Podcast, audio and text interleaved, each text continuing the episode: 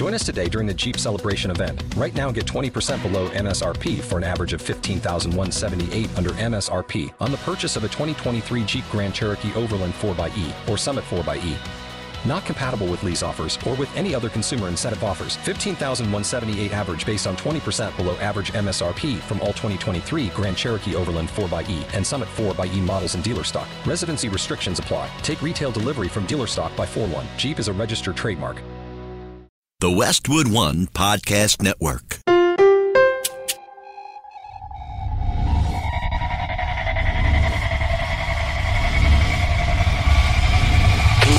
Team Never Quit.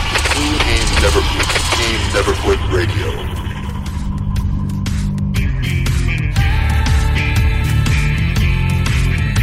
You ever think about quitting? It's the combat of life, hammering the snot out of you. Well, stand by, dig in deep, and get ready to get fired up with us. Welcome to the Team Never Quit podcast, the number one podcast that inspires you to fight on. I'm your host, David Rutt Rutherford, here with Mr. Never Quit himself, Marcus Luttrell. Our mission is to help you embrace the suck of life, to teach you the values of working your ass off, and to interview the most hard charging people on planet Earth. We know life is hard. It's time for you to suck it up, Buttercup, and let us teach you to persevere in every environment imaginable by sharing real world lessons learned by those who never quit. That's right. It's time, Marcus, for us to help them defeat the Well, negative you insurgency up, in their man. You fired lives. me up. Are you ready? I'm ready. Let's roll. Let's roll.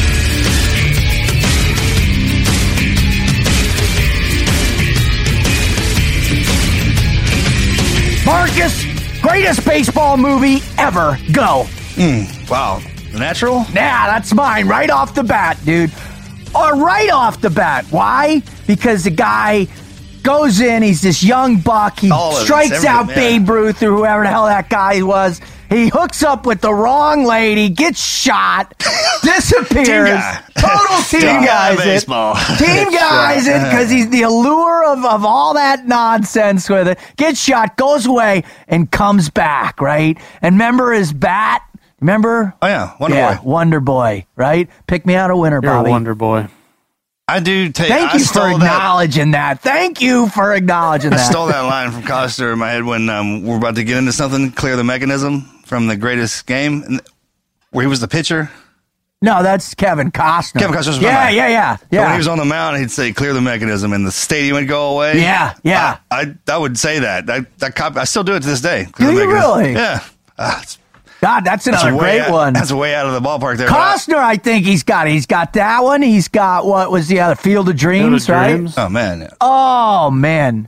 First off, Wizard, did you play baseball? I did for a couple of years. Did you? What position did you Sandlot. play? High.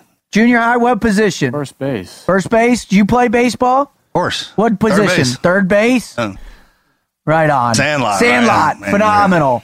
Right, Uh, you're killing me. What's it? You're, Smalls. You're killing me, Smalls. There's a that dude. They did a documentary in that recently. Major League. Wild thing. How did we miss that You one? make my heart sing. You make everything. It's gonna have to be Major League and the natural, right? Because it's the two opposites. Two That's opposites. two opposites. Are Yeah. great. Well, there's That's other much great fun. baseball movies, though, aren't them. there? Yeah, there's uh, there's Mr. Baseball with the greatest actor ever, Tom Selleck.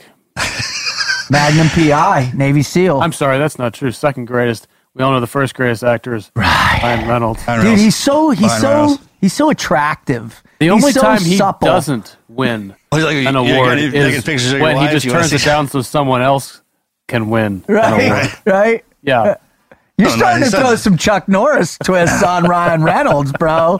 I like that. I like that a lot. Such a gentleman to do that. He's Oh, such a he does. gentleman to do that. He, it is gentlemanly. Ryan's a gentleman. I love Ryan. Come on the show, buddy. Come on with us. What's another great baseball movie?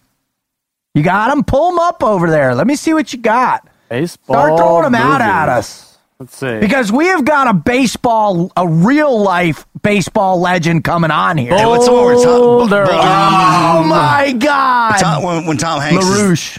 is the uh, is the coach. Tom Hanks is the coach. League of their own. League of their own. Oh, there's Dude. no crying in In baseball. baseball?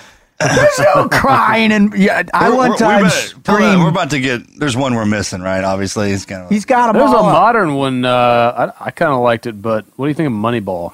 Oh, awesome. Yeah, it's good, man. Oh, Brad Pitt and what's his name, man? Mm-hmm. Yeah, that changed baseball. That whole thing. Field of Dreams, Natural. Those man. That's those those natural's my favorite, but I'm also I'm always a sucker for the underdog. You know, I'll tell you what, man. Working with the Red Sox has changed my entire appreciation. There's been two pivotal moments in my life because I hated baseball. I sucked at baseball. You know why I sucked? Because of John Brown. John Brown in sixth grade, right? Because I started t-ball four four years old. In sixth grade, Brown. first time we're doing fast pitch, right? oh, you blazed. John Brown was the kid that went whoop, right? Four inches taller than everybody. You know, he's like 100 pounds. We're all on 60 pounds still, right? He's throwing 60, 65 mile an hour pitches and can't keep it anywhere he wants it. So, literally, every practice, you're getting beamed by John Brown. And so, You have PTSD from John Brown. I have post traumatic stress disorder from John Brown, sixth grade, playing baseball in the city leagues, dude. And after that, I could never get in the box. And the other problem for me was because I had a cannon for an arm, which I still do.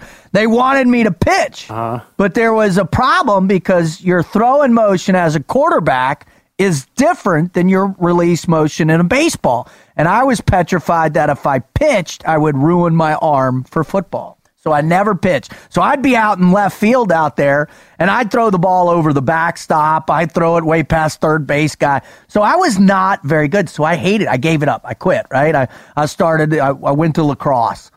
But what was it? When Ken Burns came out with that documentary on I can baseball. make some documentaries, man. Bro, we got to get him on. Mm-hmm. Ugh, dude. that You know what. I mean? I mean, he knows it also- history. rainy days, if it's not Lonesome Dove, it's a holiday rainy day, it's Lonesome Dove. But man, you throw on those Ken Burn documentaries. Oh my God! He just the one he just came out with Vietnam, Vietnam, powerful, bro. But it was the baseball Civil one. War one. Oh, that was the one who first got me hooked. I watched like consecutive, I still watch all them. eighteen hours of that thing, dude. But the Ken burned out. What's wrong with him? Ken Burn. I'm Ken. Burns out, right? The Ken Burns effect on your Apple computer, right? But but I watched that and it was an appreciation for the nuances of baseball because baseball is is uh, Uh, uh, really the most incredible game because it's about failure. Much like SEAL training is, it's about failure. It's how you condition yourself to manage failure. It's a lot like life, right? How you manage your failure more than your success. And it's this wonderful calculated game between a pitcher and a hitter with some infielders. But it's an incredible, incredible sport. I feel unbelievably privileged, you know, to to somehow be attributable. Yeah, that's cool. You got it. that. Well, dude, I mean, right now, this The year, Red Sox, that organization is great. I've, I've been Oh. over there a couple of times to visit, man. They're bro, it's one of the best organizations I've ever been around. One of the most gratifying professional experiences of my life. And this year, should they go and and do well at the World Series, I, I'm I'm I will have worked with the Oregon State Beavers. They won a College World Series, and there's a potential that the Red Sox could win this World Series. It would be an epic year for old Ruddy Rut Rut. old Ruddy Rut Rut. Dude, welcome to the Team Never Quit podcast, Wizard. Thanks, Welcome. thanks, buddy. Are are you glad to be here? It's such a blessing to be here with you both. Is he? I can't tell. Give me your give me your download. Where's your gut coming in on that one, big guy? Well, we need to. All right, we'll keep going. Would you rate my genuosity? Welcome to the Team Never Quit podcast. I'm your host, David Rutt Rutherford, with Mr. Never Quit himself, Mr. Baseball himself, Marcus Luttrell. and Melanie's a huge Astros fan. Huge oh. baseball fan, but I mean, Oh. Dude. didn't- like, her- I didn't, I didn't- I didn't you guys that. went to every single Man, she is. game of the World Series, didn't you? That was Lady here. Bush before she passed. She, she was diehard Astros fan. Did you know that? I didn't I'd go know down that. to see. They go watch the games. I had to go down and say hello to them. Do not talk to her while the game is being played. You cannot talk Oh, to Barbara P- Bush. Uh, Right. no, you can't. No, like get out of here. she had a paper. She'd keep it. Sta- I mean, she was all about it. She loved baseball, and and then Melanie come to find out she loves baseball. It's fun to watch. I have it on the TV. The kids. I mean, it's a great game. It is a great game, man. I, I and I'll tell you what, you know, That was her Christmas present. was Santa was assigned baseball, by one of really Yep. well one of those guys, huh? That's pretty epic present right there. it was. Thank you, Man, awesome. Awesome. Hmm. Well, welcome to the Team Never Quit podcast. We like to think of our podcast as America's pastime podcast. we like to think of us in the same sense as baseball, apple pie, and the TNQ podcast. the tire, sliced bread, and then T and Q pie. That's it right there. There we go. are America, right? After you go Harley and watch Davidson motorcycles, Yeah. Ford Mustangs, Rocky. T and and podcast. TNQ podcast. I love it, man. That's what we are. So if this is your first show, man, God bless you. Thanks for finding us. If you're coming back for more, you're rounding the bases again. We love you. Thank you so much because without you, we would be nowhere near where we are in the terms of the success we're having. We'd be just sitting in a room talking to ourselves.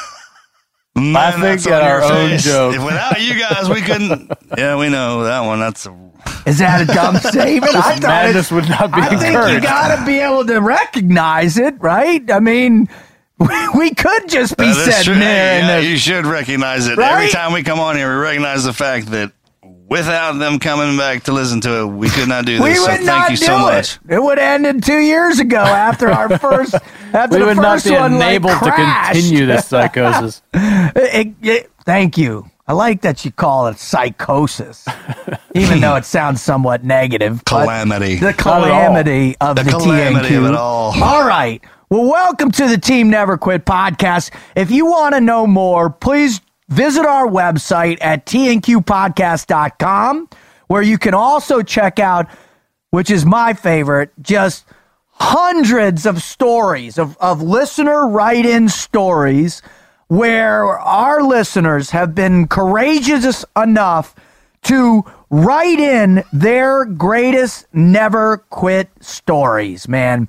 And I, I'm telling you, the collection that we have now is absolutely remarkable. It would make your head spin when you read these stories. Because the one thing, Marcus, and we talk this talk about this wizard, is we understand what unites us is the pain we all experience. And we understand that it's hard. It's tough to face incredible adversity, to overcome obstacles, and to figure out what never quit means to you. And that's why we do it. And we thank you for sharing your story. Absolutely. You know what else is getting ready to happen again, Marcus? Absolutely, you know, but they need to know. The Patriot Tour, bud. It is. We got the band back together. The band is back together, bro. How do you keep talking Chad and Taya and Goggins to keep doing this with I keep you, trying bud? to talk him out of it. we have, we you know we, we went to Broadway last year and man I just that was it was. But um more people wanted to watch it. It's it's not you know it's kind of one of those deals. It's a uh, comedy a drama um, it's a it's a patriot patriotic play if you will of people who went through real situations and kind of have the that humor to bring it out on stage. So it's um we got the sponsors now? Oh man, absolutely. When you have the group like Benchmark Morgan to come in and spot helping out with Mills Entertainment, man, it's gonna it's the type of first rate production, the first rate, and, and this is family entertainment too. That's Oh, yeah. the one thing that is just fires me up about it. Is this is a show you can bring your kids to. This is a show you can bring your family to. This is a show that you reach out to the friend who's struggling, the person who's going through that challenge. You bring them in, you just go to the show, and you're going to see some of the great American heroes and patriots that we have in this country. I hear that, and people say that a lot. It's a therapy. Amen. Like Amen. going It and is. sitting into a, a therapy group. That's awesome. That's awesome. if you want to know more, here are the dates. November 14th in Houston, Texas. Hometown. November 14th. November 16th at the BJCC Center in Birmingham, Alabama. Alabama. And November 18th at the Paramount Theater in one of my favorite towns, Denver, Colorado. So go ahead and visit uh, the website at teamneverquit.com forward slash Patriot Tour, where you can buy your tickets today for any one of those shows. And you can also purchase MIV, MIP tickets where you can get a chance to meet and hang out with Marcus Luttrell, Taya Kyle, Chad Fleming, and the one and only David Goggins. Goggins. Awesome. Listen, and if you get a wild hair going, please go to our site and pick up some Team Never Quit swag. We've got t-shirts, hats, we got, swag. podcast t-shirts. The Man, gear's in. The gear's in. The load out. The load out. The load out Go get it. go get it. All right. Uh, if you want to follow us, you can follow us all. Marcus is at Marcus Luttrell. I am at Team Frog Logic. And the wizard is at the underscore wizard underscore T and Q on Instagram, baby. That's it. Now, listen to our listeners. It's rare that you get to bring an icon onto the sh- a show, right? It's rare that we get to have a person that has had one of the most profound impacts in any particular industry or sport or group or whatever, a profound impact in the history of that particular endeavor. The man that's coming on today is that man. The Wizard is going to go hmm. down his his resume here in a minute, which is going to take probably about another 25 minutes. But what I want to say is I, I I've had the incredible opportunity of getting to know him. I got to have dinner with this man a few weeks ago, and in the two hours we were together, I learned more about leadership, influence, teamwork than I have in a long, long time. It is going to be one of the true honors of my life to be able to interview Mr. Tony La Russa. Yeah, you've been talking pretty highly about him, and Bro. not only you, but we had Rob O'Neill on here not too long ago, and we asked him that Mad Minute question about anyone who had had- an influence on him or he was really impressed with recently, and that was where Tony came up, and I'm very curious just to see. I mean, those are two, you know, two big Wow, votes mine's a big vote, Wizard. I'm being kind. Ah, that's tight, isn't it, Mark? Why does he do that to me, dude? Keep Come you in on. check. Keep me in No, check. No, it is. You just you just opened yourself up for it. I couldn't know help I did. I, I teed Anybody myself for up. as long as he's been in the sport, and for anybody who can manage those kind of um, alphas in baseball, those kind of characters, like Canseco, raises the kids bro. all the time, right? And keeping them in check, and then push them. He'll Albert definitely drop some wisdom on us. Oh my God, the guy has seen it and done it all. Thirty-three years. All right, Wizard. I, I, I could get caught up in my and you know given the accolades. So please give us the lowdown on this. Yeah, let me didn't- run. Let me run through this real quick. I'll try to keep it brief. But Tony La Russa uh, from Tampa, Florida. He's a Hall of Fame Major League Baseball manager and former player. Currently, he's a president of baseball operations for the Red Sox. As a player, his story starts, at least professionally, with Kansas City in 1963. Now, for the next 10 years, those next 10 seasons, he went between the minor leagues and the majors. He had some injury issues and whatnot not the most impressive playing career, and he will admit that. But what he did in the transition between discovering, man, you know, moving into management, coaching baseball, and being a player was he went to school. I mean, he got a he got a law degree, but when he started managing in '79 with the White Sox, he basically fell in love with that, and that had launched the you know that launched him into a career which you know he's become a legend he worked with the with the White Sox. He worked with the Athletics for a long time. St. Louis Cardinals. He is the third most winning manager in baseball history. The only one in the modern era. I mean, he has two thousand seven hundred twenty-eight wins Unbelievable, in man. five thousand and ninety-three games over his thirty-three years in Major League Baseball. 5,093 games managed. Five thousand ninety-three games. God. He is uh, well, he's been he's taken his team to the World Series six times, won three of those, manager of the year four times, inductee into the Baseball Hall of Fame.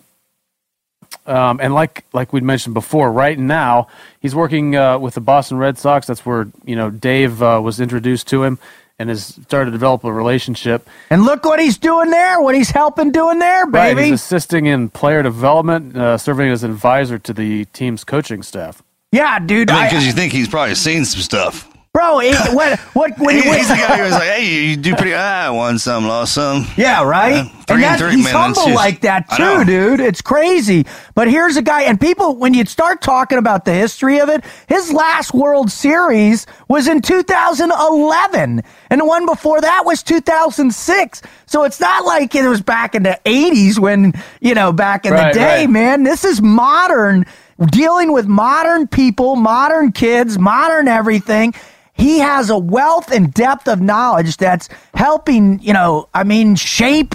Uh, I mean, the Sox. Look at the Sox just won the the more wins in Red Sox history this year with him as a part of that team. You're gonna be surprised how relevant what he has to say on baseball pertains to everyday life. Oh my God! It's just you know you look at and and we are talking about Houston. You know, Alex Cora was Houston's bench coach last year. Comes over after that, brought that winning mentality over to the Sox. They've won more games in Red Sox history. They're going into playoffs now. They've got Tony La Russa. They've got Mookie Betts and JD Martinez, two guys in the running for MVP. I'm telling you, this is when you ha- when you put great championship caliber leadership together, amazing things happen, dude. Amazing things happen. What do you think, dude? Are you ready? Are we ready? Are you it, ready, yeah. buddy? Yeah, man. Take me out to the ball game.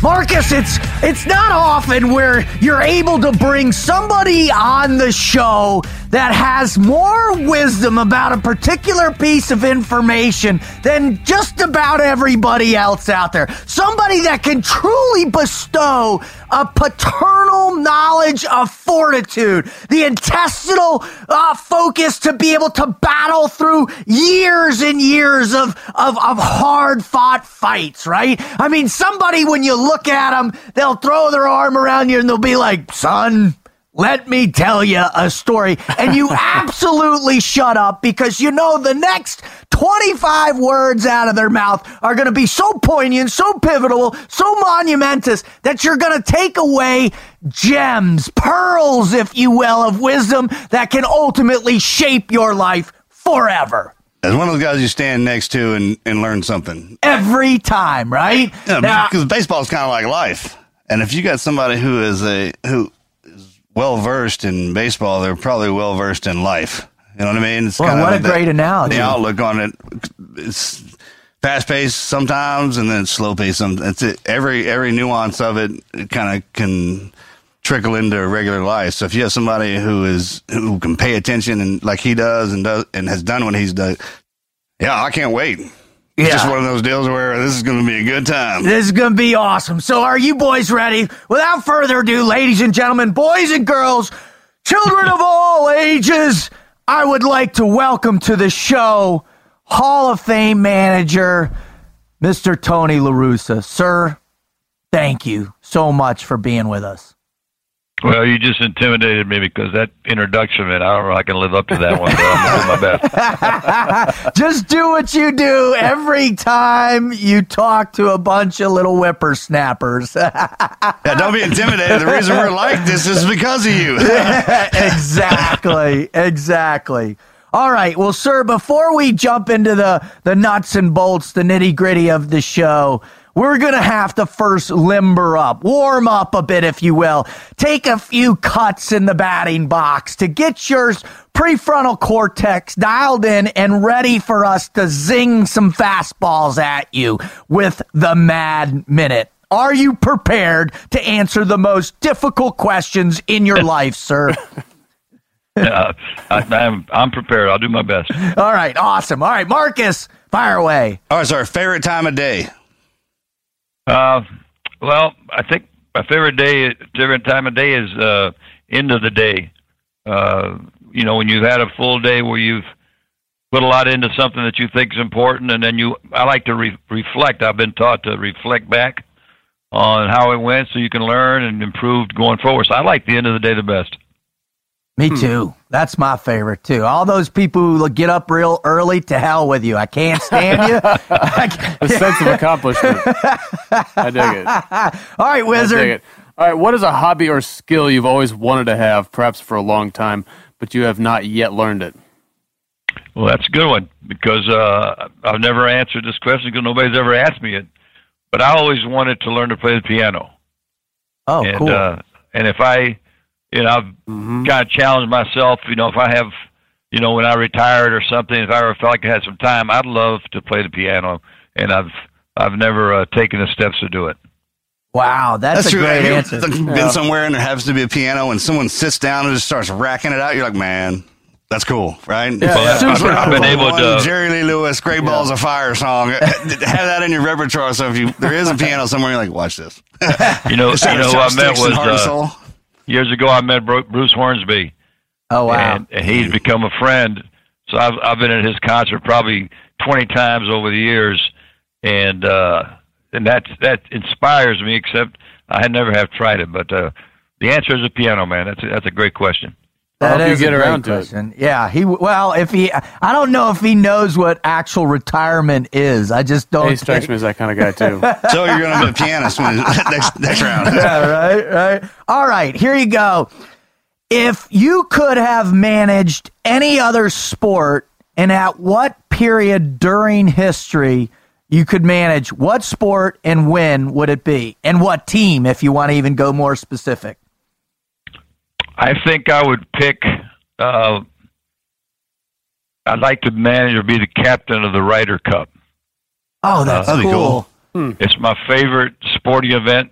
You know, it's on right now. As a matter of fact, today's the first day, and you know, you're playing for your country against Europe, and uh, whether you're playing President's Cup against you know, uh, you know the, the other uh, part of the country, other, other part of the world.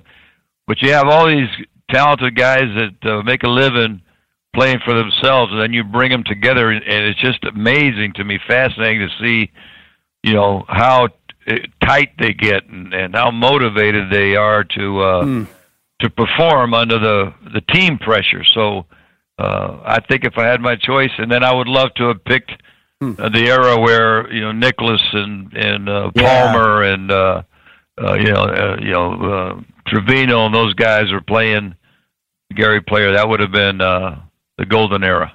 Yeah, it was for sure. It was funny. I used to uh, play football against Jack Nicklaus's son and up in Palm Beach, and and he would come to the games and and stand on top of the gym, right, and watch over. And I I'd always just be in awe, you know, that the greatest golfer in history was is, is at my game, man. It was the coolest thing. His grandson plays ball too. oh, I know. It's good, real good. yeah. All right, Marcus, fire away. Okay, sir. What's your greatest memory? Ooh, wow. Uh, Let's go with fondest because greatest kind of it's hard to do that with a life like yours. Why don't we have one of your fondest memories? Well, on the personal side, I think it's probably uh, in 1991. Our family, my wife Elaine, and our daughters Bianca and Devon. We you know we love companion animals, and we started something called the Animal Rescue Foundation. And 27 years later, it's still going strong. I think on the personal side, that's that's had a lot of meaning, uh, and uh, and you know I think that's that's the real highlight. Professional side, uh, you know, you start to answer maybe winning a World Series, but I tell you, my best moment has been that you know we've and you guys would understand this. We always try to create on our baseball team a a, a brotherhood, you know, a family feeling, Yes. like what you do in the military. You know, you you're accountable to the guy next to you, and and uh, and I, I think over the uh, 30 years we were really successful because we had players that bought into the concept. We had coaches that uh, that embraced it as well. So my best memory is on the professional side are just the relationships. Very cool. Yeah. Very sure. cool. Absolutely. All right, let's go with um, would you rather have one life that lasted 1,000 years or 10 lives, each being 100 years? Wow, Yeah. man, that's Watch out for the That's, uh, wizard, Tony. He's gonna hit you. every well, now I understand why they call him the wizard. I probably go for I, I probably go for ten times a hundred. You know, just because you'd have a variety of of experiences. Yeah, yeah. Variety. That's, that's Good the way to stories go. to pull along with it. Yeah, I love the variety. All right. Okay. If you could pull out one or two of the greatest pieces of information you've had from your various mentors or people you've worked with or people you've met, what are one or two of those really things that stick out in your mind which have made you uh, the man you are and the success you've had? Uh, well, I think I would start it, it um, with personalization. In other words, you know, nowadays there's so much, so many distractions. If you're a leader, you, you've got to figure a way to get past the distractions that uh, you know the, the people that you're being involved with. And the way when you do is you try to personalize, you know, your uh, your commitment. You know, commitment is just a promise to do something. So my dad started me on it because he told me, you know, over your over your life, he says, you know, sometimes people are fooled by you, but don't ever fool yourself. And I think that uh, the fact, I mean, this sounds corny, but you know, I'm, I'm, what I do, I manage over 5,000 games. Before every one of those games, I would look in the mirror before I left my office, and I said, when the game is over, I do not want to be embarrassed to to look at to look at the guy, which means during the game, Hmm. that I was going to personalize my best efforts. If it wasn't good enough, it wasn't good enough. But I was going to try my best. So I, I think that personalization is is the key to the kingdom for a lot of people, just to you know make themselves accountable. And then the second one that comes to mind uh, is the value of of learning. You know, if you can, if you have, you're lucky enough to be involved in an occupation where you have a passion and a love for it, then what goes right along with it is the uh, the, the need to learn as much as you can about what you're doing. And and I had a great great mentor named George Kissell with the St. Louis Cardinals. Right. He told me, he says, if you want to manage, son, you, you got to let me know that you love the game. I said, I love it, George. And well, that means that you got to learn. And the more you learn, the more you're going to love it. And the more you love it, the more you're going to want to learn. I believe that learning about what, what you're involved with feeds that passion, and with that comes success. success. Mm. Amen. Amen to that. Wow. Heavy. All right, Marcus, All right. fire away, bud. We could end the show on that, but I think we're gonna we're gonna keep going. All right, sir. Who's your favorite superhero? Uh, you know, the one guy that I uh, that, that, that just historically, I have always just you know sometimes they ask you a question, who would you like to go to dinner with if you could pick one, and and I have since I was old enough to remember that I I knew had a clue about anything. I always talked about General Eisenhower. And to Awesome. me, the fact that he led that, you know, the alliance, the allies, the pressure, what was at stake there, you know, if he had screwed up, who knows what the world would be like. I, my my superhero is uh, General Dwight David Eisenhower. Oh, that's awesome. That's got to be the best answer we've had That's a good so far. Yeah, the you man, tasked with, the man tasked with leading the greatest generation, right? Yeah, Eisenhower right? got brought up the other day, man. That's, Yeah. that's good, yeah. That's Good job, Mike. epic. All right, Wizard. All right. As a uh, as a man with some life under his belt, I'd like you to uh, give us one element of America from the past, which has disappeared, which has disappeared, but you'd like to see it revived. And then on the other uh, side of that, one element of modern America you feel is far better than when you were young. Damn, Wizard. Uh, that just, my mind We're- we're just dropping melted heavies on on him that. right now, but he's coming right I back. told him it was going to be a real fun interview. His solid answers are encouraging this punishment. yeah. Yeah, I was kind of hoping we wouldn't get back to the wizard, man, because that's he, he test, he test, I didn't know there was going to be a test that I had to study.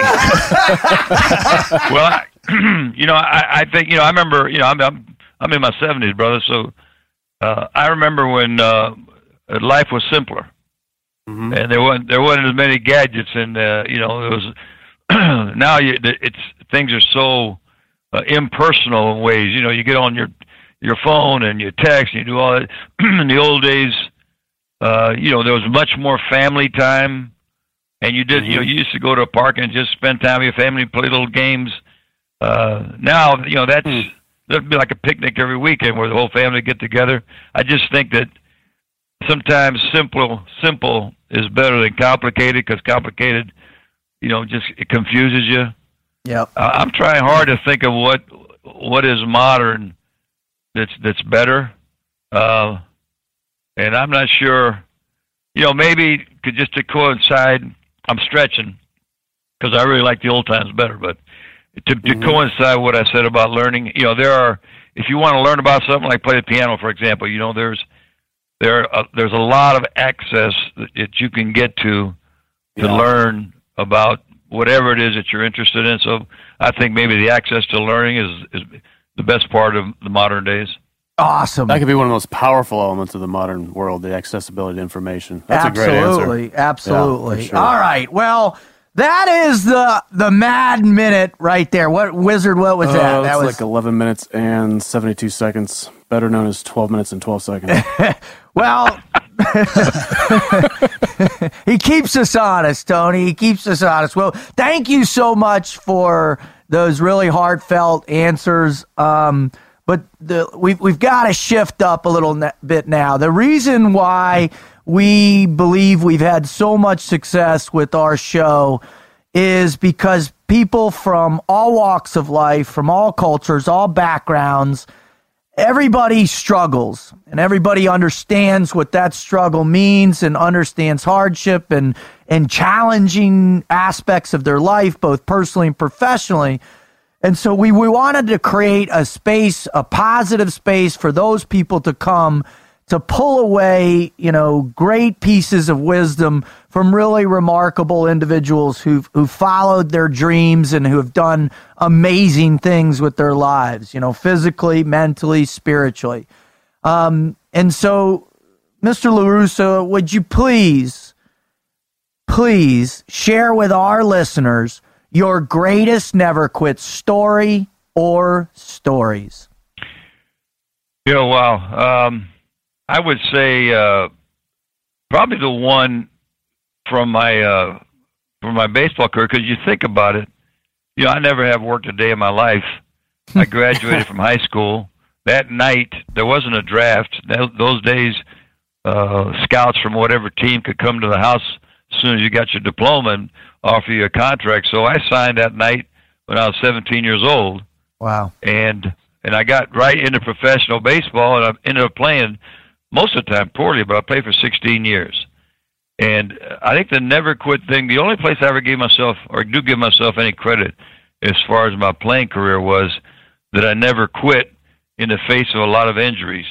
Uh, the first mm. six years that I played, five of the six, I had ma- major major breaks. You know, like I got my knee torn up on a double play, dislocated my shoulder when I dove for a ball, tore muscles in my back, hurt my arm. I mean, all kind of. And it as I grew up and I ended up, you know, that was the first six. I played ten more years. I would I would look back and say, man, why did I hang? Why did I hang with it? Part of it was my love of the game, but it was just I never wanted to quit because I was I was hurt. I could understand somebody telling me, "Hey, you ain't any good, and we don't need you," and, and, and you know that's because that's not quitting. That's just being told it's time for you to leave. But I look back at at, uh, at hanging in there and playing ten more years, where I, you know I had a lot of sore spots, but uh, ended up having you know a, a respectful minor league career. But it also set me up for having a, a, a toughness and an understanding that if you kept pursuing something that you love, something good could happen, and that became the managing. Mm. So uh, I, I do believe that. Uh, you know the, the the never quit as a as a young player when I had all kind of reasons, you know, to quit just because I was hurting so much. I think that was uh, valuable.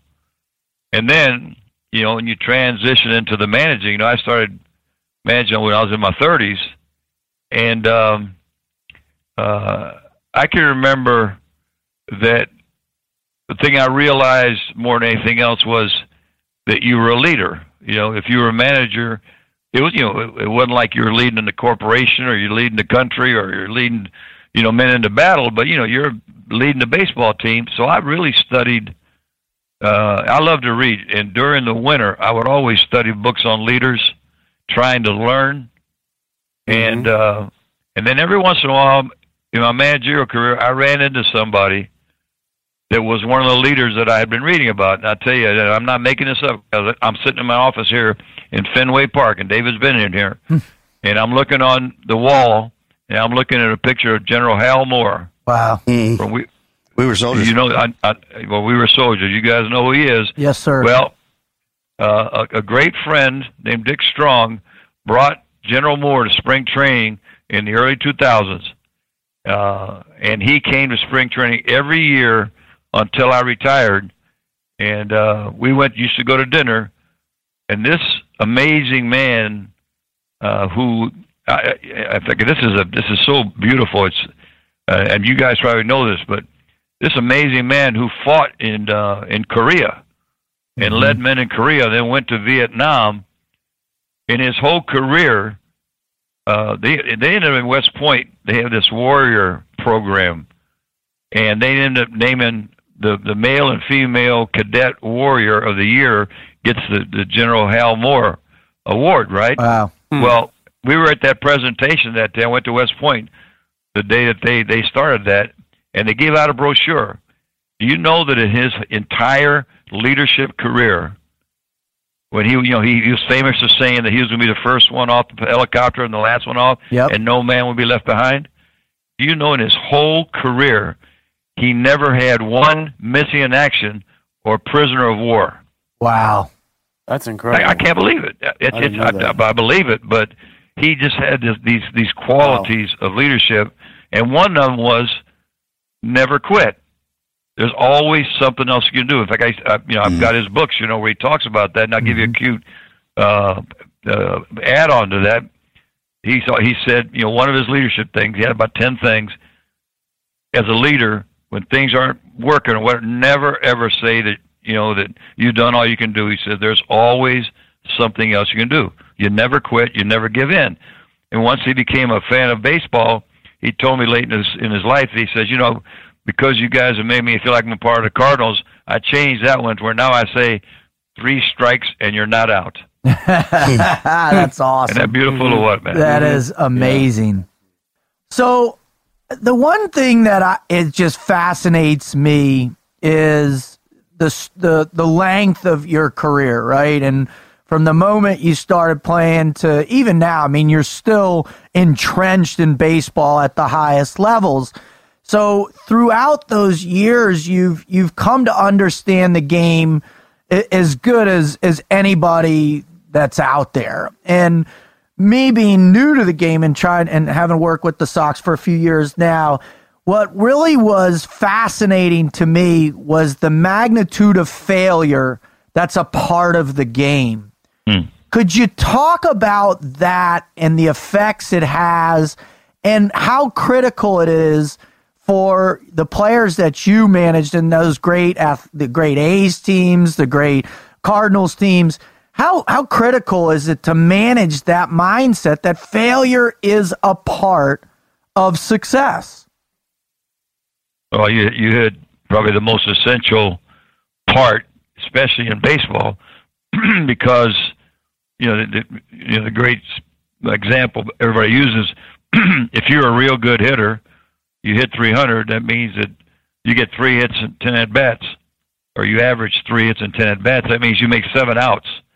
so, because it's a competition and you're playing against other teams that have talent and they keep score, you know you don't win all the time, and uh, and things are going to go wrong. There's going to be adversity, uh, failure of of in comes in many shapes and for and, and sizes, and what you learn is that to be produ- productive at the at the major league level. Like you know, at the beginning of the show, somebody I forgot which one of you guys mentioned. It might have been Marcus said somehow that life uh, is, there's an analogy to baseball and, and you know in life. You know the, the stuff that you go through in baseball with a team and and playing a season and trying to win. It's analogous to what people go through in their lives. Well, you know, there's a lot of there's a lot of truth to that, and what you find is that the people that are productive, the guys that are productive, the teams that are productive at major league level, they have a mental and physical toughness, and part of that mental toughness is to recognize that failure is going to be there. You don't ever give in to it. What you end up doing is understanding how what a learning tool it is. Mm-hmm. You know, you can you can learn by hey, what now? Why did we lose? What did I do wrong? You figure it out, and then you're going to fix it. So, I think that uh, uh, looking at at, at at at how the game is played and, and being successful, that mental and physical toughness. See, that's not that's not a talent, man. That didn't how fast you can run or how hard you throw the ball. That comes from your you know a commitment you make to use your brain and connect it to your heart and your guts, and that, that's something any of us can do. I love it. One of one of the great other facets of baseball that I found fascinating, and which I'm sure was not as fascinating to you as a manager, was the different mentalities between you know your infield versus your pitching, the different types of games that are going on, the batter versus the pitcher. You know, all of the different nuanced things that are happening in these this team orientated sport that's really about individual competition that's spread out across, you know, nine innings and 162 regular season games. What did you look for in a player to determine whether or not guys were going to have that mental toughness in those different fights? Well, it's you know it's the uh, the power of observation uh, you know, there's a big uh, issue. There are big issues now in, in sports uh, about baseball in particular about formulas, you know, and computer computer computer uh, generated information.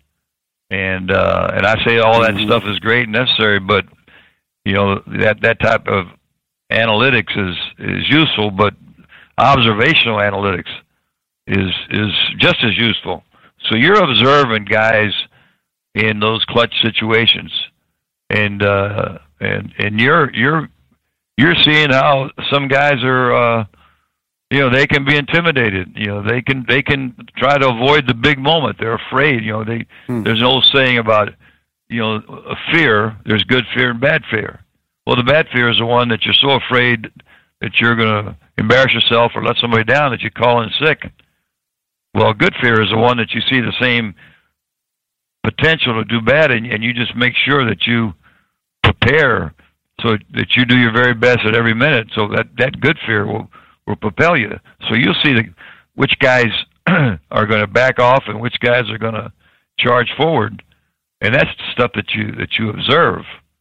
Uh, but I think the thing that's to me is so fascinating about baseball is what is what you mentioned, David. They it's it's a team sport that's full of individual matchups, pitcher, hitter, you know, defender, off- offense, and uh, what you try to tell your guys, you know, as a as a team, we put it all together, but you personally have to be accountable to contribute your piece.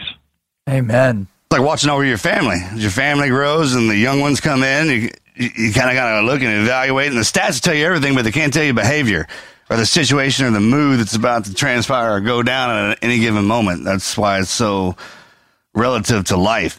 And you get the new kids come in, you got to start all over and retrain them and then pull them into the into the fold. And if it is one of those deals, I mean, they could be the the, the perfect player, but if if they if they have a bad attitude, and you throw them in a, in a ring full of guys that they don't get along with, then there's going to be that distension among the ranks. So navigating through all all those emotions and people and at any given time is just like being a dad, man. Part of what our formula has been, you know, derived from military, and that is, you know, we tried to, you know, establish that respect and trust among ourselves, mm-hmm. and uh, be accountable to each other. I mean, that's exactly what what we work on day in and day out. And that, once you get that going, you know, then you figure out how you're gonna play the game. Absolutely. Now, Marcus, you you talk about man when you got became a chief in Ramadi, how that sense that paternal influence really kind of took hold of you, and what how critical it was to go from being you know the lead door kicker to now, man, I got to think on that next level. And Tony, mm. I'm hearing the same thing from you. You, you know, for 16 years you were grinding it out, and then all of a sudden now you're a player coach, and then you move into you know full time management. was it hard to let go of the player mindset and and really move more into that paternal influence? For me, it was easy because I was such a lousy player. You know, so I I heard him say that before.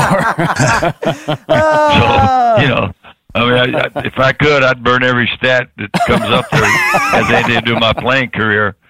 But what I found that uh, once I got into managing was I could stay in the game I loved and uh, and do it, you know, as a coach, you know, and uh, I like the managing part best because you know you you know you had uh, you had more responsibility, but I certainly respected the coaches who were teaching, and you know that's that's part of uh, you know my good fortune. But I think that that tra- that transition, uh, when you realize what responsibility, you know, that's one thing. If just as an example, if you're the major league manager, think who you're responsible to. There's an owner or ownership that trusted you. There's a front office that hired you. You got fans that are really interested, fanatical about your team, and you're responsible to put to do something about how that team competes and entertains folks, and then you're responsible to the organization and the team itself. They're looking to you to say, "Hey, put us in a position to to win." You and your staff. So uh, I take that a lot from my you know the way I was raised, but uh, that responsibility is I, I took very I do I still take very seriously, uh, and it motivates me every day. You know, Tony, when we had dinner the other night, and one of the profound things that really hit home to me was when you started talking about growing up in Tampa and the fact, you know, you know, you, you came from two different cultural backgrounds. Can you talk about that early childhood influence and that grit and determination and, and how your your parents seeded that in you? Well, I was born in Tampa, as you said, David. Uh, in fact, my mother and dad, my my mother's family is Spanish from Spain, and my dad's was from Sicily. So uh, they met. You know, Tampa in the old days was famous for making cigars. They had a lot of cigar companies, and they met in a cigar factory. Uh, so you know, when I was making reference to which do you like best, and you know, I like the older days better because the families. You know, we had, you know, financially we did, we had what we needed. We didn't have anything extra, so we did a lot of things as as a large family. You know, from my mother's side, my dad's side, we'd just go to some park and you know they'd have a picnic and we all the kids would play.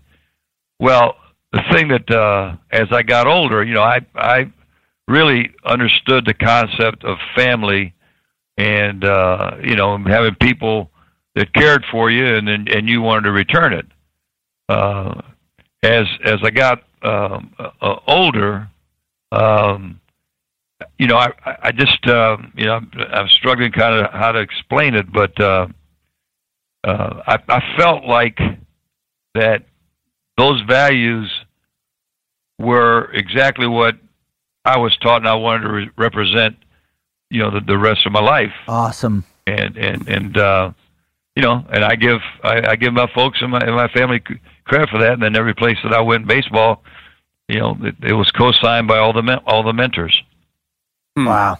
That's uh, wow. That's very. You get in that position. It's kind important of like the center of the hourglass. With in the LPO, that's where I got right. So it's as you're feeling everything from the top as it's coming down. So you go into the boss's office and get ripped three ways to Sunday. Then you walk down into the men. Like, what did they say? Like, we need to do. Uh, we need to do better. you, just alleviate that stress in, in both capacities, and it's um, stepping off the line is tough when you when you're around the boys and they're happy, we're all happy. If they're upset or something, you kind of leave and let them be upset and get over it. But if you're in that position, then you have to deal with it. Not only do you like it when they're happy, but you got to deal with it when they're mad.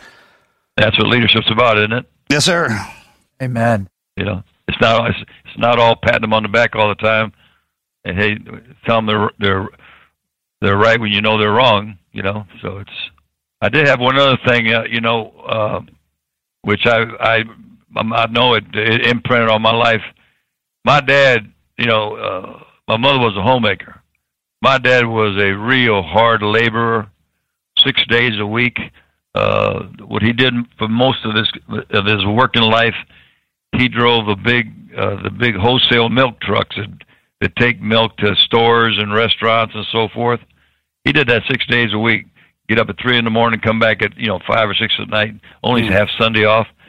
And when I was in school, you know, I was a I was an athlete. My dad and I said, you know, I knew we didn't have any extra money. And I said, you know, I, you want me to go to work during the summer? Uh, you want me to do something after school? He says, no. As long as as long as you're taking care of your schooling and you're serious about athletics, and that time it was baseball, I, I, I want to make sure that, that you get the opportunity that he didn't have as a kid. Wow.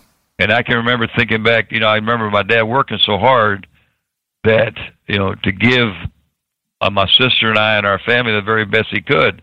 Well, that, that, that imprinted me the rest of my life. Uh, yeah. I'm, I'm sure. How could it not?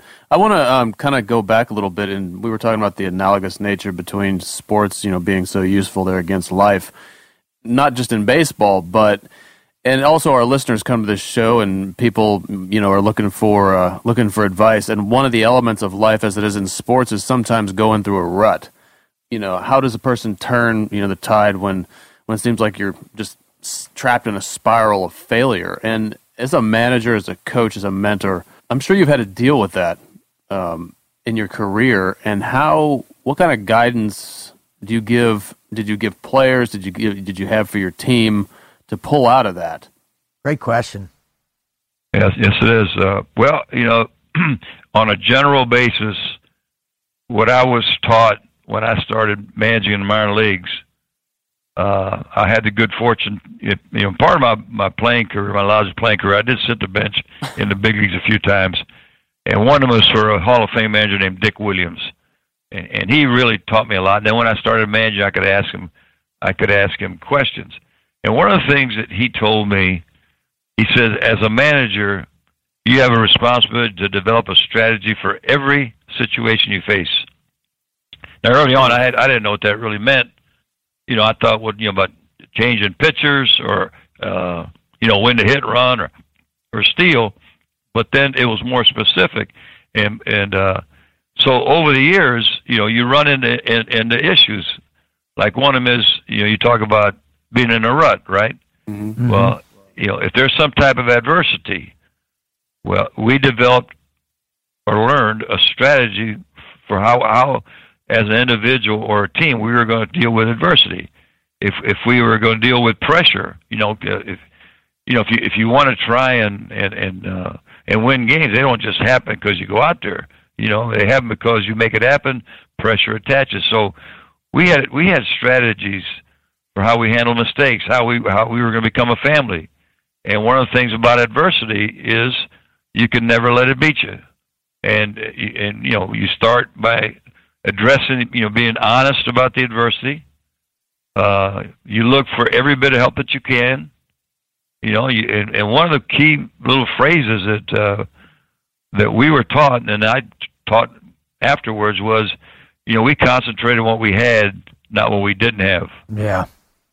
So if you get in a rut and you know you're thinking about hmm. woe's me, and you're getting all depressed and and negative and frustrated. Well, you know, all that does is just sap energy out of your body. You just lay there feeling sorry for you, or sit there feeling sorry for yourself, right? So we always uh, looked at it, and and uh, instead of concentrating on what you didn't have, we concentrated on what we had. Well, you got the opportunity to fix something, or do this, or do that.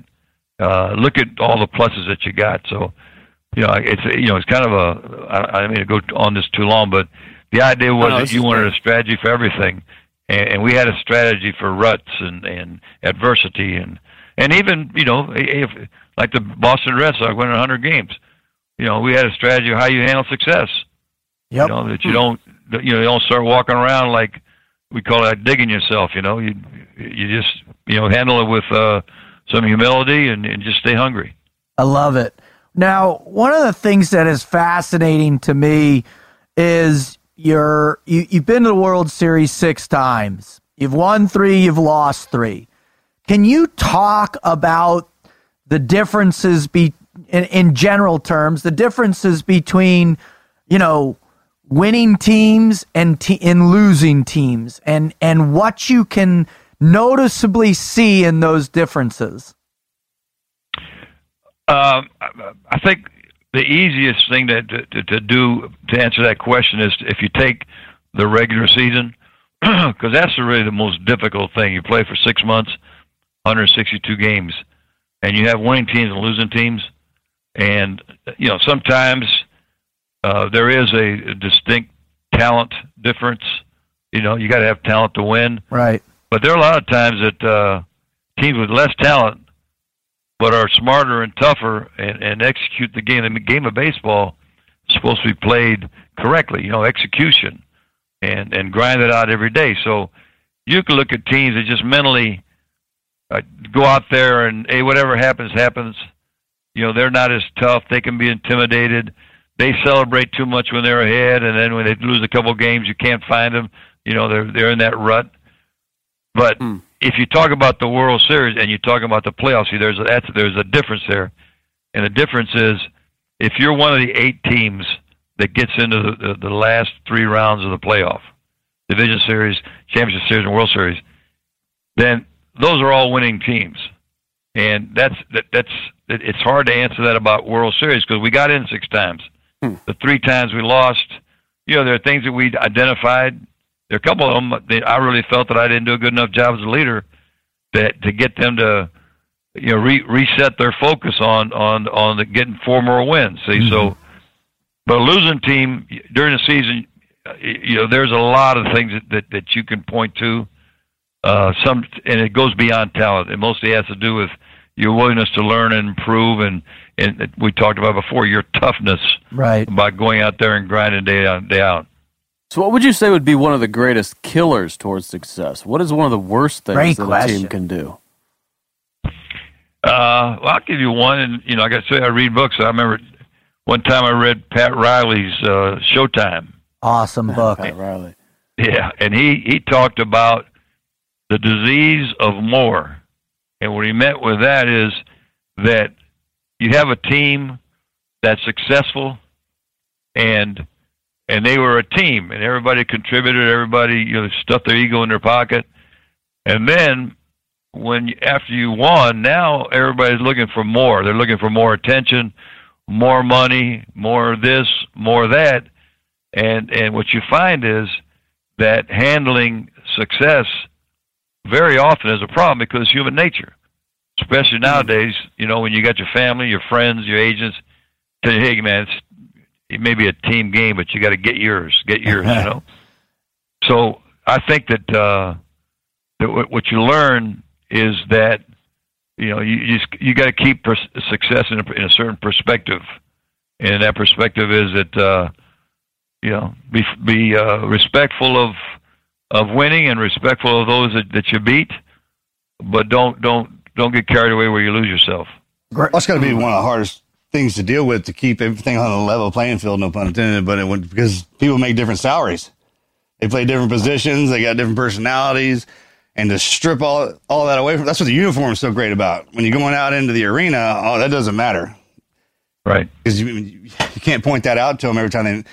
If they point out to you how much money they make, then you can point out how much money you should take away from them when they miss or mess up, right? Like, I thought you you just told me the other day that you were out of this money. Uh, I figured you wouldn't miss that. You know what I mean? you can't do it all that money and all that extravagance, man, that's for the family. I mean, you kind of put it in your head like I, I'm, uh, I'm just here for the battle to come in every day, and I'm not training for a game. I'm re- it's repetitive motion. I'm training to survive against the the, the enemy that comes in to take this away from me. And you never Exactly. know. I mean, anybody can. The, the problem is, is not like with us when you're on deployment. When we get back, I know exactly where we go, right? When you get back after a game, everybody leaves. Yeah. Right. They go home and they, you know, even if you do try and talk about it, you can't talk about it enough. It's the Well, that's one of the real challenges to leadership in professional sports now. You know, there's there's there's such discrepancies between what teammates are making. You know, the quarterback makes a fortune, and maybe the defensive rusher and stuff, and the other guys are grinding the practice every day and making the blocks and doing all. You know, they're they're not compensated the same way. Same thing in baseball. And you know what I was taught, and and and uh, uh, and I, it, it works. Is you know when you're the leader, you lead. And so I would just set as a philosophy, you know, a verbalized.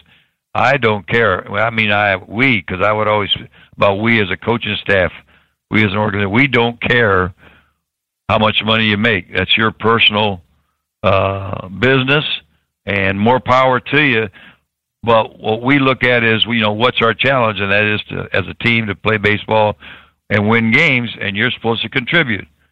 So, you know, we didn't. Uh, I was never, I was never, you know, and like I say, I'm not. I got probably the biggest coward you ever met, but I was never afraid to tell the player the truth or to confront them about, you know, what was right and wrong. And the first thing I tell them, you know, I, I had players are as a young manager making much more more than I was making. Well, it, it's mm-hmm. but you know I had the office, they had the locker, man. So I would say this is what you need to do, and I don't care how much you're making. Right. now, what's what I love about what you're talking about is really the establishment of of that hierarchy and how critical it is in terms of achieving objectives. Uh, you referenced Pat Riley. I know you're you're good friends with Bill Belichick, arguably one of the greatest coaches in NFL history. When when you guys are together, are there common traits that that don't change over the course of time? or because everybody's screaming, oh, these new millennials, or it was a different day and age, or all this. Are there some common traits that no matter what, uh, are are are great leaders know these and apply these? Good question. Well, the biggest misconception in sports today, at the professional level, uh, is that uh, millennials are different. Yeah, they could be if you gave into it, but here's Belichick and there's Popovich, right? They're they're well into their years and they're still producing champions. Why? Because they're relevant. And uh, you know, we talked about it before. If you're around, I've never been around Coach Popovich's situation much, but I've been around Bill's. When you see the way that team is bonded and the acceptance that they that they have to be as great as they can be and, and how every person takes accountability. You know, it, it, it that comes from talking about, you know, you know what what are the what are the basics about how we're going to create this family feeling? Well, respect and trust. Then, you know, what's the value of practice? You know, how do you develop skills that become automatic once the game starts? You got to work, you know, repeat, repeat, repeat, repeat. It's hard. You know, you just can't mm-hmm. half-ass the the drills. You got to concentrate on them, and then you take it into the game. So, you know, what you have in common is that those basics have been around a hundred years, and you got to build the way you play the game on those basics. And then here's another one. Every year, this is one of the most important. Like John Madden, you know, he's from back where I live in the Bay Area. I had lunch with him at least once or twice. I had the great good fortune of having lunch with him, and on several days, Bill Walsh. Wow. That's how you learn. And they was, and, and Coach Madden said the biggest thing you got to do every stinking year is when you start camp, you got to start at zero. Everything starts at zero. How you how you put the uh, the team concept together, how you how you remind them how they're going to bunt, base run, hit, catch, everything. Start at zero, build it step by step. Oh yeah, everybody makes some mistakes. It's saying the millennials or uh, whatever you want to say. That's the next version off the line. That's the next thing coming. You can't get rid of them. That's this is it. This is what's coming up, man. I mean, you know what I mean? And that's what are you talking about? and that's why we were skip them or something. Or, and that's, that's, it's depending on where they come from, because technology, whatever, you can get into all the who's and what's and why they are the way they are. It doesn't matter, man. They're with you now, and once humans can be trained to do anything, you can take that bad part away. I mean, it's just it's discipline. That's all it is, man. And they're it, these guys. Let me tell you something about the Williams. I work with them every year, and they are smarter, faster, stronger, just like they should be. I mean, right. remember what they said about our generation? I do. I remember what they said about every generation. They didn't right? say you were faster. it wasn't good. Though. Thing. No, yeah, no. yeah,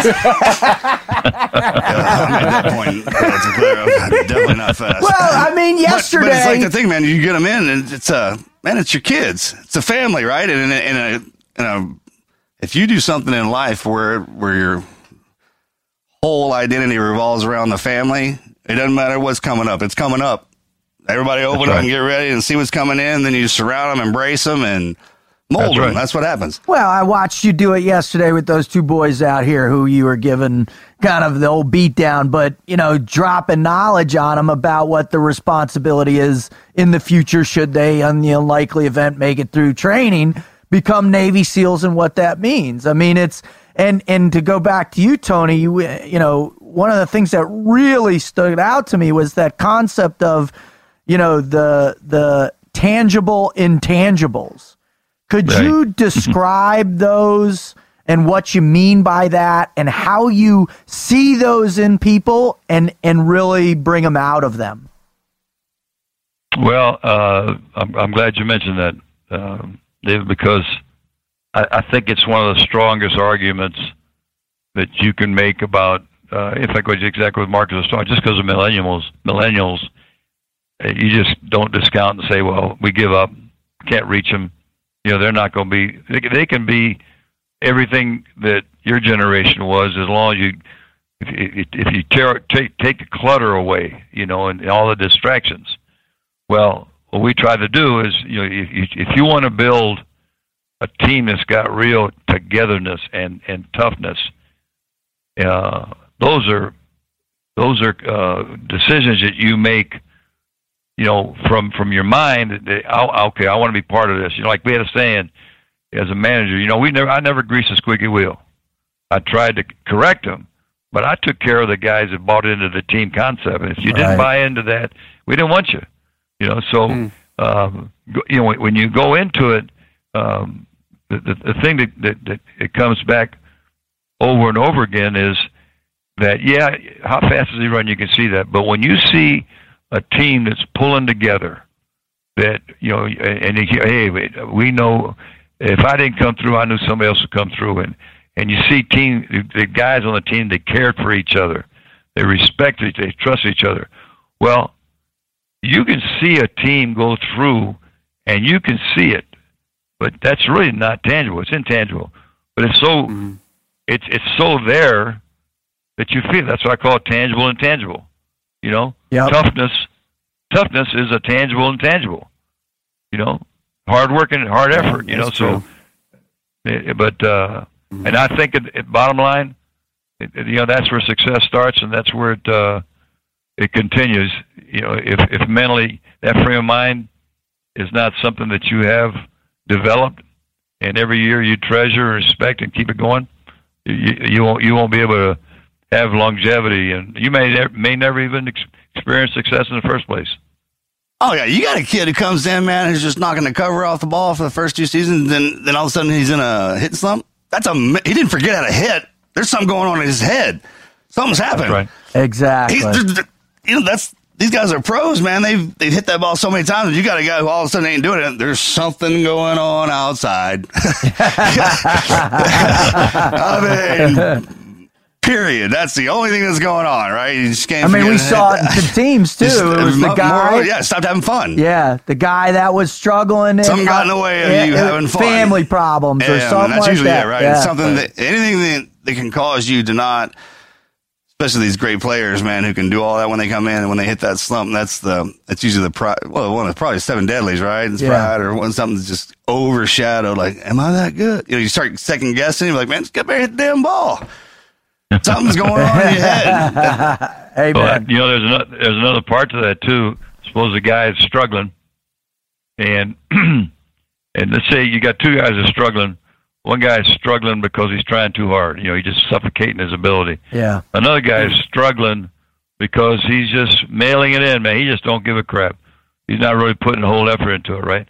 Well, as a leader, you better read which one that it is because if it's the guy that's trying too hard, and you get on his case because you're not getting it done, man, you just got to you got to get more into it. Well, he's liable to explode. Right? He's he's a guy you got to tell, hey man, just breathe and relax. Well, if you got a guy that's half stepping, and you put your arm around him and say, hey man, you're going to be okay. Well, then, you know, yeah, that's the guy that you got to put your foot up his ass because you got to read the situation, and that's where leadership comes in. Like amen. di- diagnosing the wrong the wrong disease ailments. and giving, yeah. yeah. giving the wrong medicine. Wrong medicine, and, That's and, right. and that's what great leadership is, right? Great leadership See is right about past that. That's not what's going on with him. There's something else. yeah, yeah. Yep. Well, Tony, one of the, to wrap it up here, one of the things we always ask of of our guests is to try and give, you know, a, a couple pieces or one or two or three pieces of information that you believe that can be the igniter, the spark, if you will, to for that listener that's sitting at home that's really battling something that's struggling to get back in the game to get out to the plate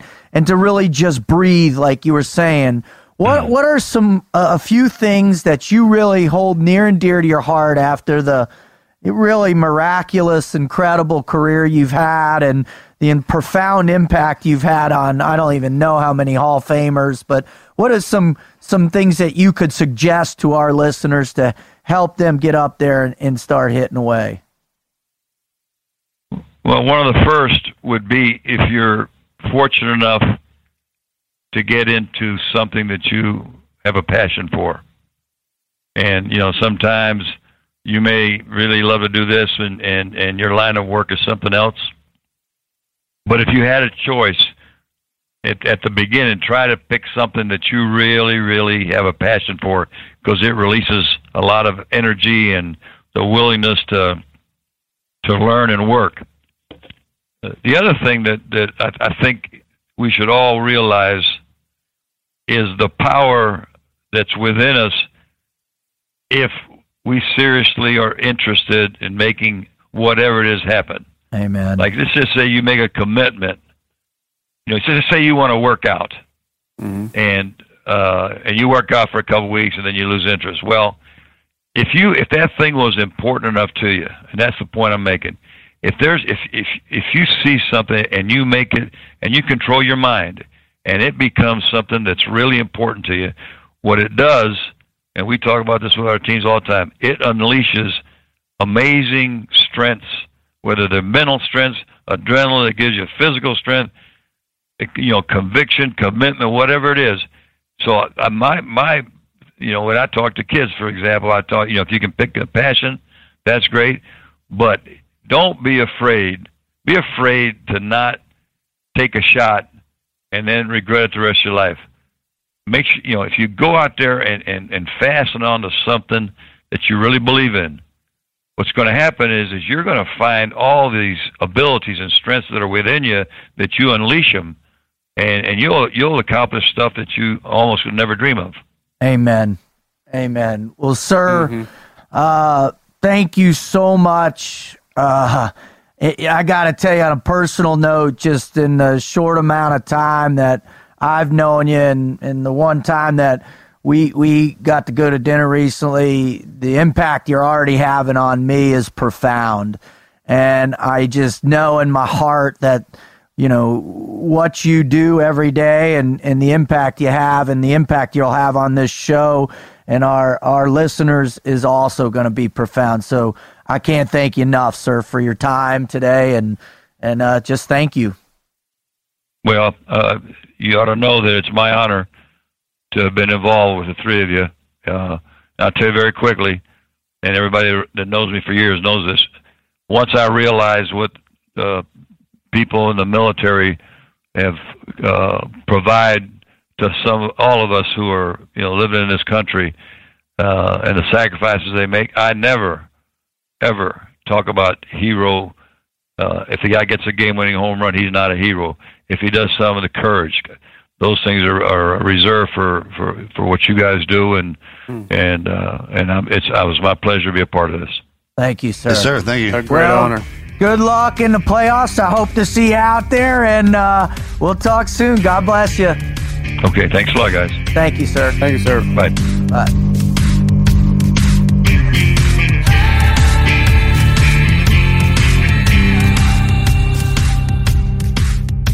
Bro, dude, you just nailed it, right? You just nailed it. That's like having your grandfather on the show. Yeah. Seriously. When he starts to answer the que- answer the question before we finish, so if you think, well, yeah, it's a, I know where you're going with that. I know you do. I know you got to figure it out. And, a and, uh, wealth of knowledge, right? I mean, it just the ins and outs. Plus, he's in with baseball, man. You you're you're gonna lose. Well, It's not it's not losing either, man, because it's a, it's a series. Most people don't think, like, oh, I lost the game. Well, no, it's multiple. You got to keep going, and, and that's the battle. And that's why it's so unique to life, really, man, because it's got those flashy moments. Sometimes you hit it out of the park. Sometimes you think you hit it out of the park and you don't, and you hit the wall. Or Well, you hit you you fail more than you do well in baseball, Right. and for me, that's the crazy thing. You know, You're learning. After you start over. uh, you know, I played a little bit as a kid that I talked about before, you know, an intro, but it, you know, now working with the Red Sox for three years, it, and understanding the grind, right? The daily grind and managing that failure day in and day out. Nobody really, other than Connie Mack, right? The old manager from the, you know, back in the day, nobody has managed that failure better than Tony La Russa. And and Wizard, you were saying it, when he opens his mouth, there's this free flowing sense of truth based on the level of what he's experienced. when he taught when he's when he's speaking on these topics, he's has so much of a wealth of experience in his life that it just it flo- it flow it flows out of him in these well just packaged ideas, which we, we just saw. That I mean, really, you go back and listen to that several times and just deconstruct it before you really really grasp everything he laid down there. I mean, there are some guests that he's one of them that. Um, we, he, we could bring him back on and talk to him for another three hours. And, we, we just keep unearthing more. Yeah, cool to have the, imagine the comment. He, I, as he watches the game, watches it unfold. I guess from the first time they put their foot on the ground, and they go out, or from the first hit, he's going to know how that game is going to be played, right? And just kind of weather it from there in his head because he's watching his family. He's like, "All right, my kids are out there. Let's see who showed up." Right? Well, he, totally. Well, what I what I've Uh-huh. learned about him, he te- he keeps meticulous notes Yeah. of every game he watches, every game he's ever been a part of. He has these. He's this uh, remarkable note taker. So he has reams and reams and reams of of of notebooks or journals filled with what he's learned over the course of you know since he's been in baseball, Basically, a book on how to deal with everybody's reality. I mean, that's yeah, it's kind of one of them deals where he's he has to learn how to deal with each individual person in the family.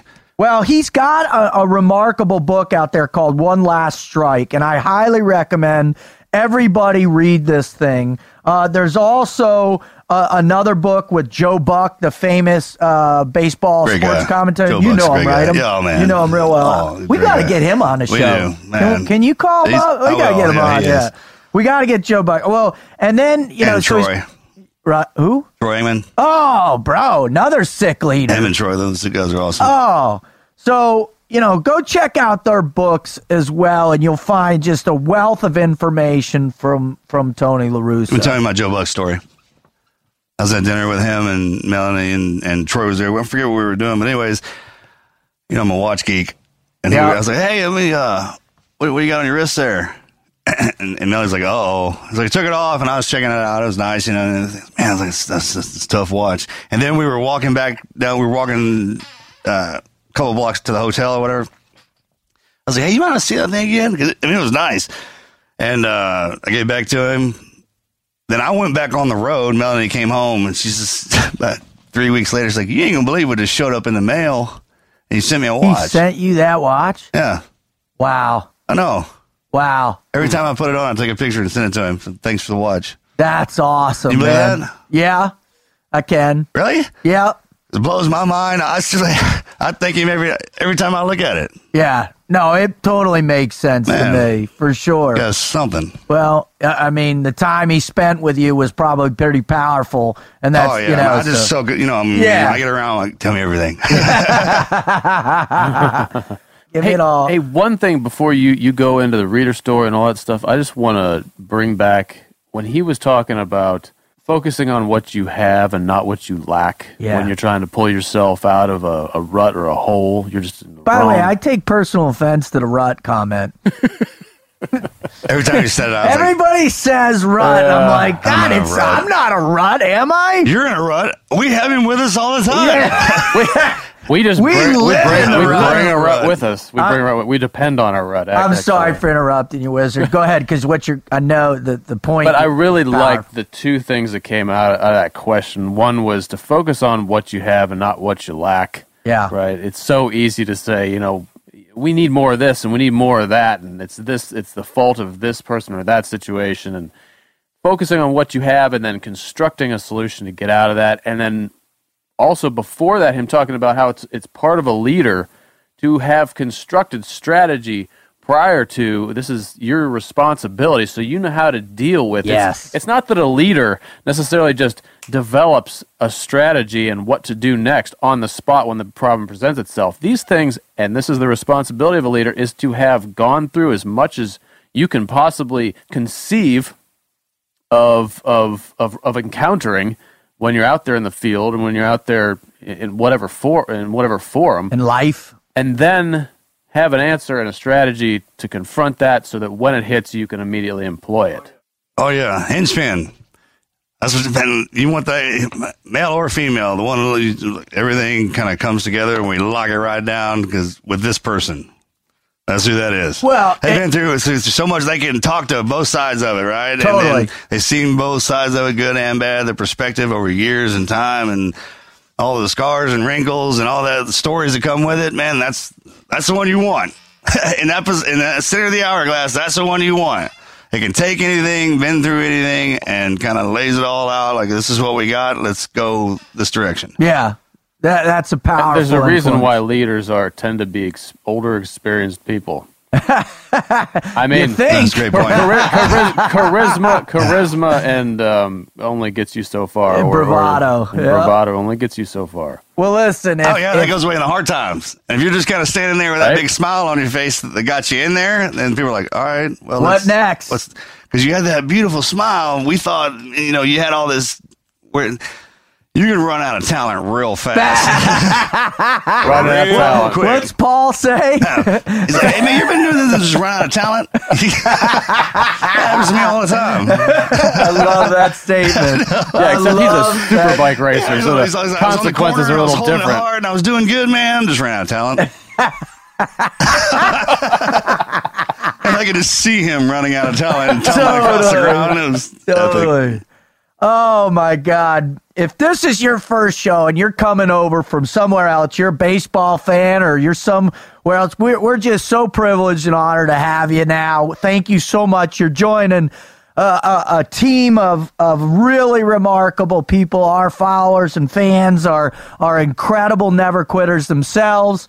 And, and we're just so proud to have you all be a part of this because without you, uh, we simply we wouldn't exist, and and we want to thank you for that. Yeah, you Uh, got shifted over. No, no more followers and fans. Y'all are teammates now. Yeah, teammates. Right, That's the way we there. like to call them as as teammates. And and one of the great aspects of our teammates is is you can go visit our website at tnqpodcast.com and if you get if you're up for it and and and your batting average is looking strong and you feel like contributing please write in your greatest never quit story or stories because I'm sure that you have something or someone you know, your your mom, your dad, your aunt, your uncle, your brothers, sisters, cousins, I don't care who it is, just a friend. They've got a story that can help other people when they're struggling to get home. And so right now, when he just said that, you're like, "Oh, I got a story, but it's not as good as the one I just heard." No, no, we're t- I'm talking exactly to you. Yes. that person right there who just said that in your head. Yep.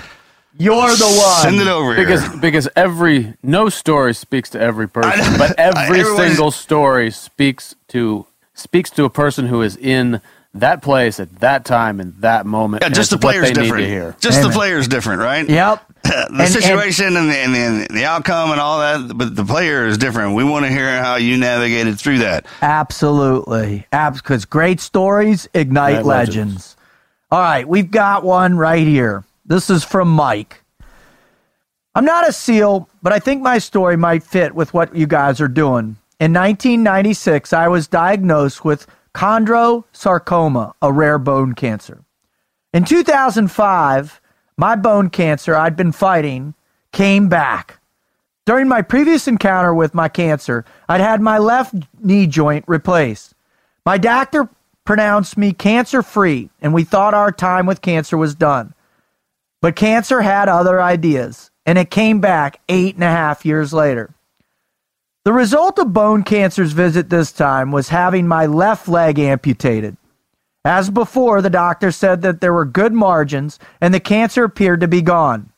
Once more, we thought we were done with the bone cancer. But once more, it had other ideas. The tumors kept coming back. Each operation to maru- each operation to remove one malignant tumor agitated the dormant tumors nearby. Cut one tumor out, and three more would pop up. Soon, the tumors were growing faster than my doctor could remove them. And, as often happens with chondrosarcoma, it began migrating through my system and soon metastasized to my lungs. Then those tumors began to grow as well.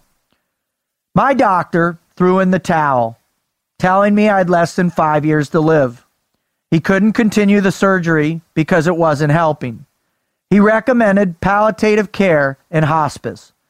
Five years or so left, and I was only 52 years old. The odds against us seem staggering. Chondrosarcoma is a rare form of bone cancer, accounting for only 250 of the 1.6 million newly diagnosed cases of cancer each year. If it metastasizes to the lungs, as mine had, the survival rate after five years drops to below 50% rather rapidly. Put simply, things didn't look good. There were no 10K fun runs, pink ribbons, or cool buttons for chondrosarcoma. It's just you, the disease, and hoping you can find an effective treatment. Fear, helplessness, and hopelessness began crowding in. I tried to stay upbeat, but my mind flooded with images of life I'd be missing anniversaries and trips with Sarah, celebrating our son Nick graduating from college, walking our daughter Stephanie down the aisle, holding our first grandchild. We found a clinical trial in Houston, but two months into the trial, we hit a roadblock. We found out I had been on a placebo drug the whole time, not the trial drug itself. The doctor switched me to the drug right away, but this change meant the trial timetable had reset back to day one. Because of the reset, we would been we would be enduring close to three more months of traveling to Houston every two weeks. The schedule change meant we also had another problem. We could only afford two or three more trips to Houston before we were out of money. We had went through savings, retirement accounts, and Sarah's inheritance paying for my travel. Now, there wasn't enough to keep going with my treatments. Suddenly, we were facing one of the worst decisions imaginable. Continue the treatments in Houston, somehow, finances be damned, but put my family in the poorhouse. Or we could stop the treatment, let nature and cancer take their course, and hope my family could somehow continue without me. I couldn't bring myself to that choice. But the current path was a fast track to bankruptcy. I couldn't ask my family to starve in order to save me. But we couldn't afford to have me keep going to Houston or move there. I have never felt so trapped or helpless. Pay up or die. It was that simple. Through a friend of a friend, we found Lazarex Cancer Foundation and their mission of helping cancer patients to get to clinical trials. We desperately needed help, and with my travel costs, we applied to Lazarex for assistance. All of our hopes, fears, dreams, and quite literally my life riding on what they would say. A few, dear, a few days later, the phone rang. It was Lazarex. They would start covering my airline tickets and hotel stays right away. I could stay on the trial. I could keep going to my treatment. I was going to live because of their help. I was going to live. As I entered my fourth year in the clinical trial of the Agios pharmaceutical drug AG120, I'm finding there are reasons to celebrate as my treat- treatment has progressed. The drug has effect- effectively stop the growth and movement of my chondrosarcoma tumors. At the time when I started on the trial, my tumors were growing at an approximate rate of 2 to 3 centimeters per month. In the four years since, my tumor growth rate has been less than one, one, one tenth of 1%. Because of Lazarex, I've been able to keep working and supporting my family, despite losing my left leg to bone cancer and being in a wheelchair. I've been able to keep living, and I've been able to keep the promise I had made Sarah and our children, Nick and Stephanie, with our battle when our battle started. Cancer doesn't get the win. Not now, not ever. So that's my story. I'd be happy to talk with you further. In any case, continue and good luck with your podcast and your work. Supporting veterans such as yourself isn't a Republican or Democrat, Democrat thing, it's an American thing. You guys have our profound gratitude and eternal thanks. All the best, Mike. Mike, brother, thank you. I, I had a friend, Andrew Kako, die of cancer, bone cancer, a few years ago after a two and a half year battle with it. And man, I learned so much from him.